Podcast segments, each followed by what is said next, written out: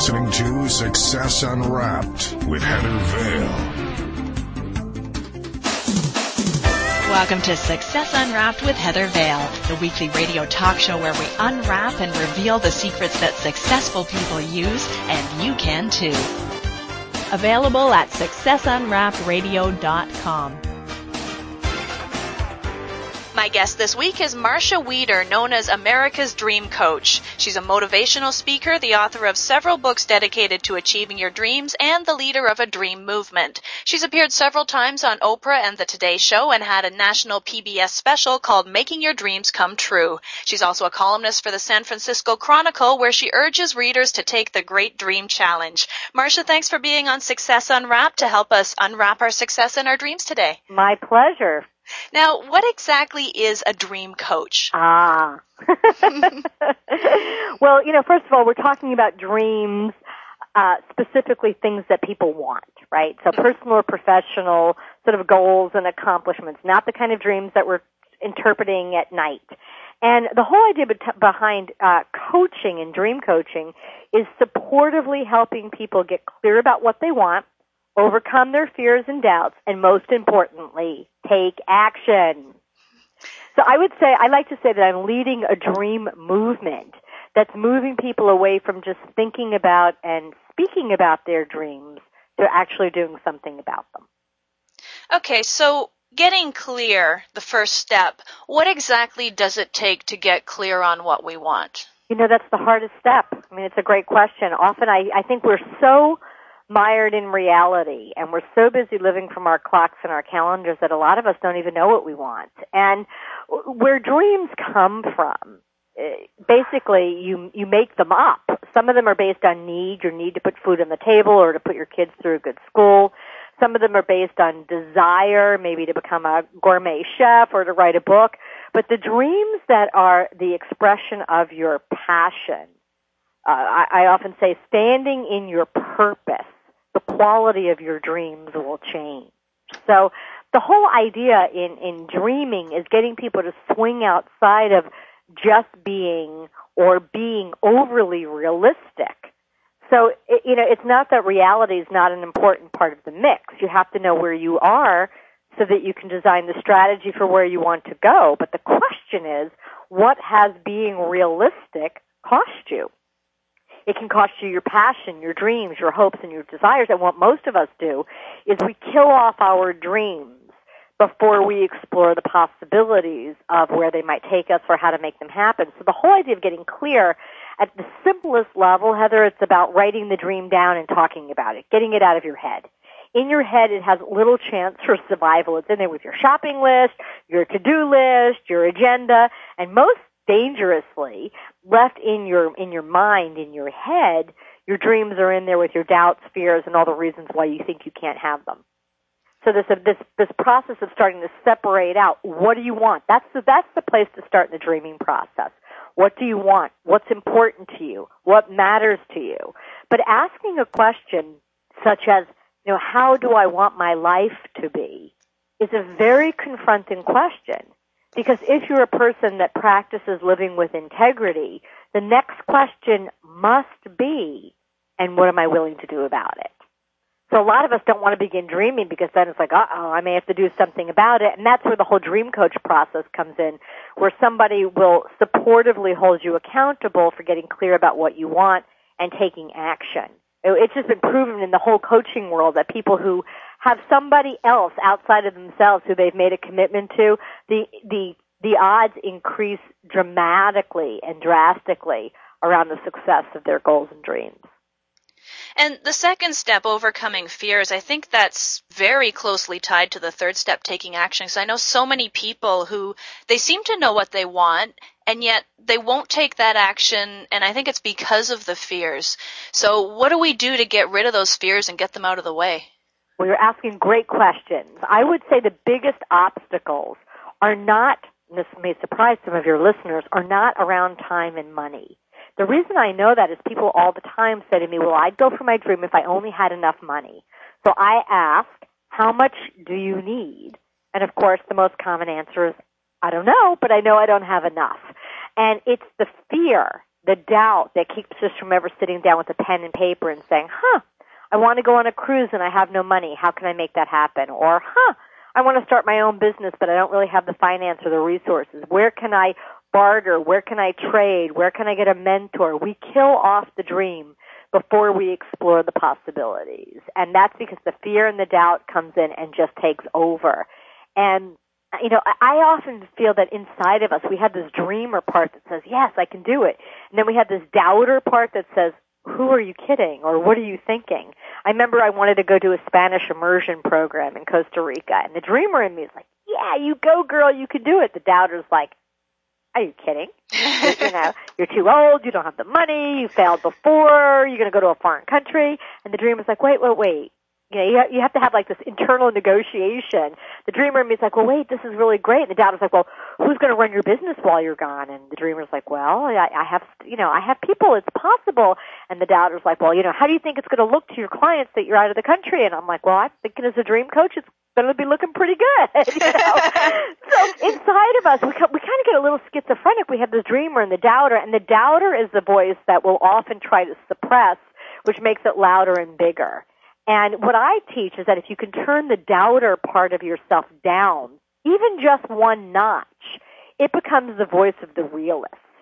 The realist basically wants to know what's the plan. It wants to know where's the time and money coming from. But the challenge is, in the early phases of dreaming, you may not have it all figured out. And that's why what I teach is, if you go to strategy, that step three you were talking about, if you go to strategy too soon, too early in the dreaming process. Often what you'll do right out of the gate is you'll compromise the dream down to what you think is realistic and with it you'll squelch the passion. So what I'm seeing is that it's not that people never go to strategy. It's that we tend to go to strategy so soon and so quickly and we have to have all the answers. Where is the time and money coming from? Otherwise we tend to abandon and give up on the dream before we've ever really fully looked into it. Hmm. Right, so step one, get clear about the dream, writing it down, talking about it, doing the work to actually connect to your purpose and your passion. That, that will take the dreams to the deeper level. But this method works on any dream, you know, from, you know, making more money to starting your own business to starting a nonprofit to getting a puppy, you know, to losing weight to writing a book. I mean, it doesn't matter. The process is the same. I've used it with hundreds of thousands of people. Once you're clear about what it is you want, often that will bubble up the doubt, the obstacles, the limiting beliefs. My philosophy is wherever there's an obstacle, design a strategy to manage it. And then that takes us into step three, which is basically the action steps. And the shortcut step in strategy, which most of us hate, is to share your dream with other people. So we have a whole community called mydreamcircle.com with thousands of people from all over the world. And what we have found is we don't want to share our dreams. If we share our dreams, you might laugh at me. I might fail, and then what will you think of me?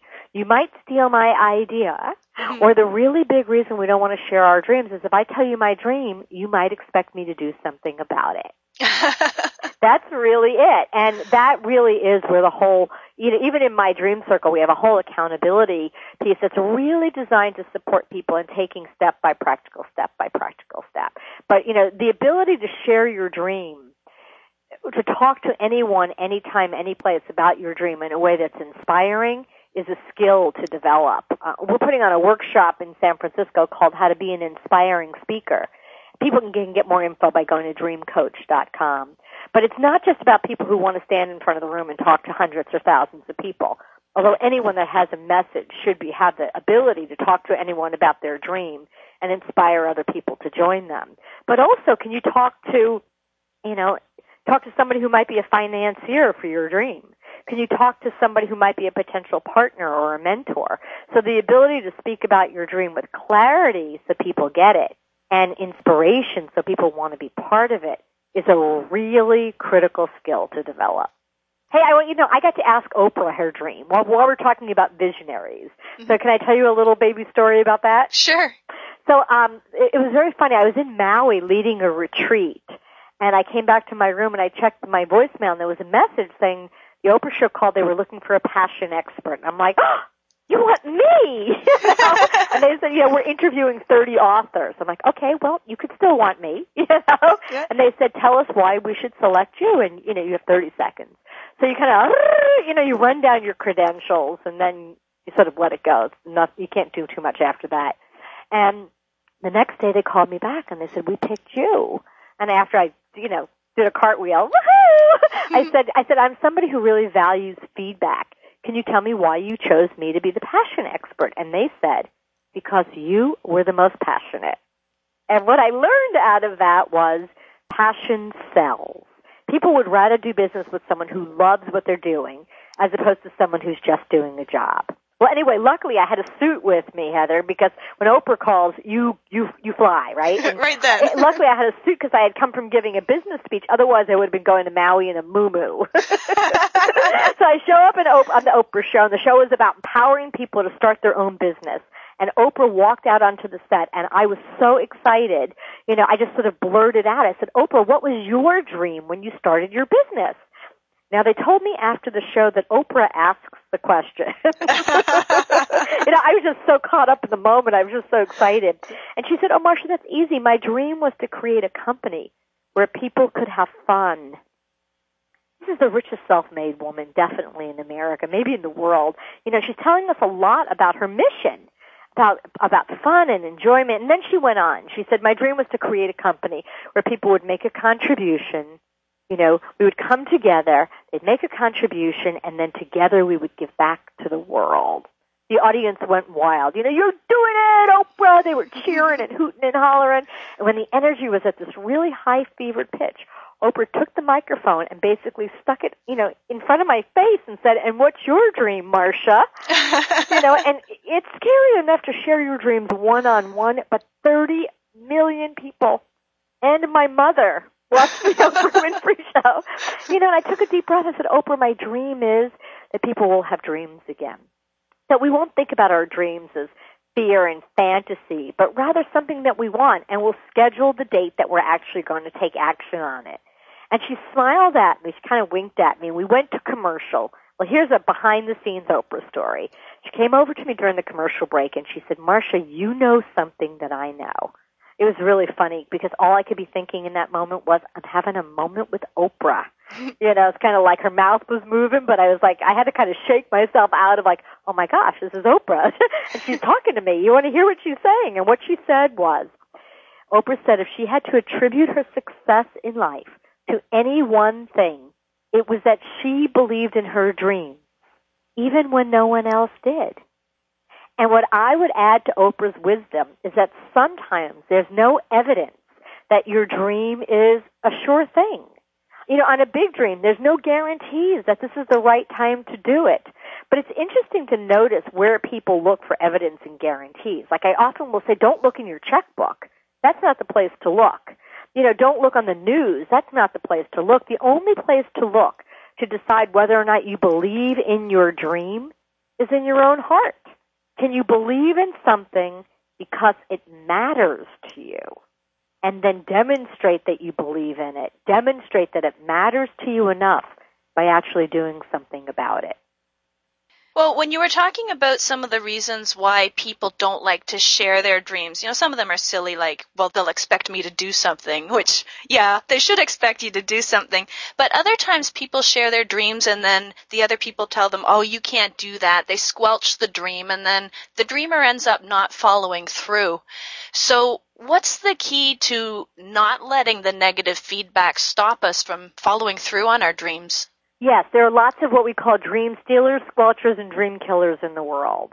And what I have found is that if you haven't done the internal work to deal with your own internal doubters slash critics slash gremlins, whatever you want to call them, then anybody can really activate that part inside of you. Somebody comes walking along and they just kind of plink you and you go, they go, that's a silly idea. And you go, oh, you're right, you're right. But if you've dealt with your own internal doubt, your own internal limiting beliefs, you've really tapped into a, an accountable process and, and certainly are looking for strategies to demonstrate that you're more committed to your dream.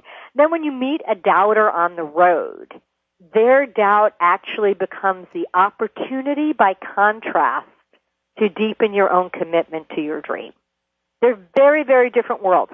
So if you act like you have no doubts or, you know, you just sweep them under the rug, um, and you ha- you know, and you just, you don't want to deal with that because you think that it's like a bad, ugly, green, gnarly monster, it gets very, very powerful. So if, if you ignore it, and somebody else's doubt comes, it's going to activate yours even more. If you've dealt with this and really get, wait a minute, this is part of me. That, you know, it's like all parts of me. It has insight and wisdom. I'm going to really hear from it, not let it run amok and take control of my dream, but actually turn its voice down and get what the realist needs and what the plan is and the strategy.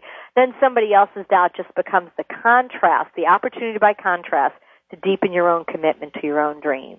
To learn more about Marcia Wieder and how to achieve your dreams, just go to successunwrapped.com slash dreamcoach.html. And I hope you've enjoyed the first segment of our interview. But it's not over. There's a full 200% more than what you just heard where we delve deeper into these success principles. To unwrap the full interview and get lots more tools for success, just sign up to become a Success Unwrapped member on any level you choose at successunwrapped.com slash members. This has been Success Unwrapped with Heather Vale. Be sure to tune in to the next edition of Success Unwrapped, helping you to unwrap and discover your own potential for success. Until next time, keep unwrapping. I'm Heather Vale. This podcast is part of the Blubrry Network at blubrry.com. That's spelled B-L-U-B-R-R-Y dot com.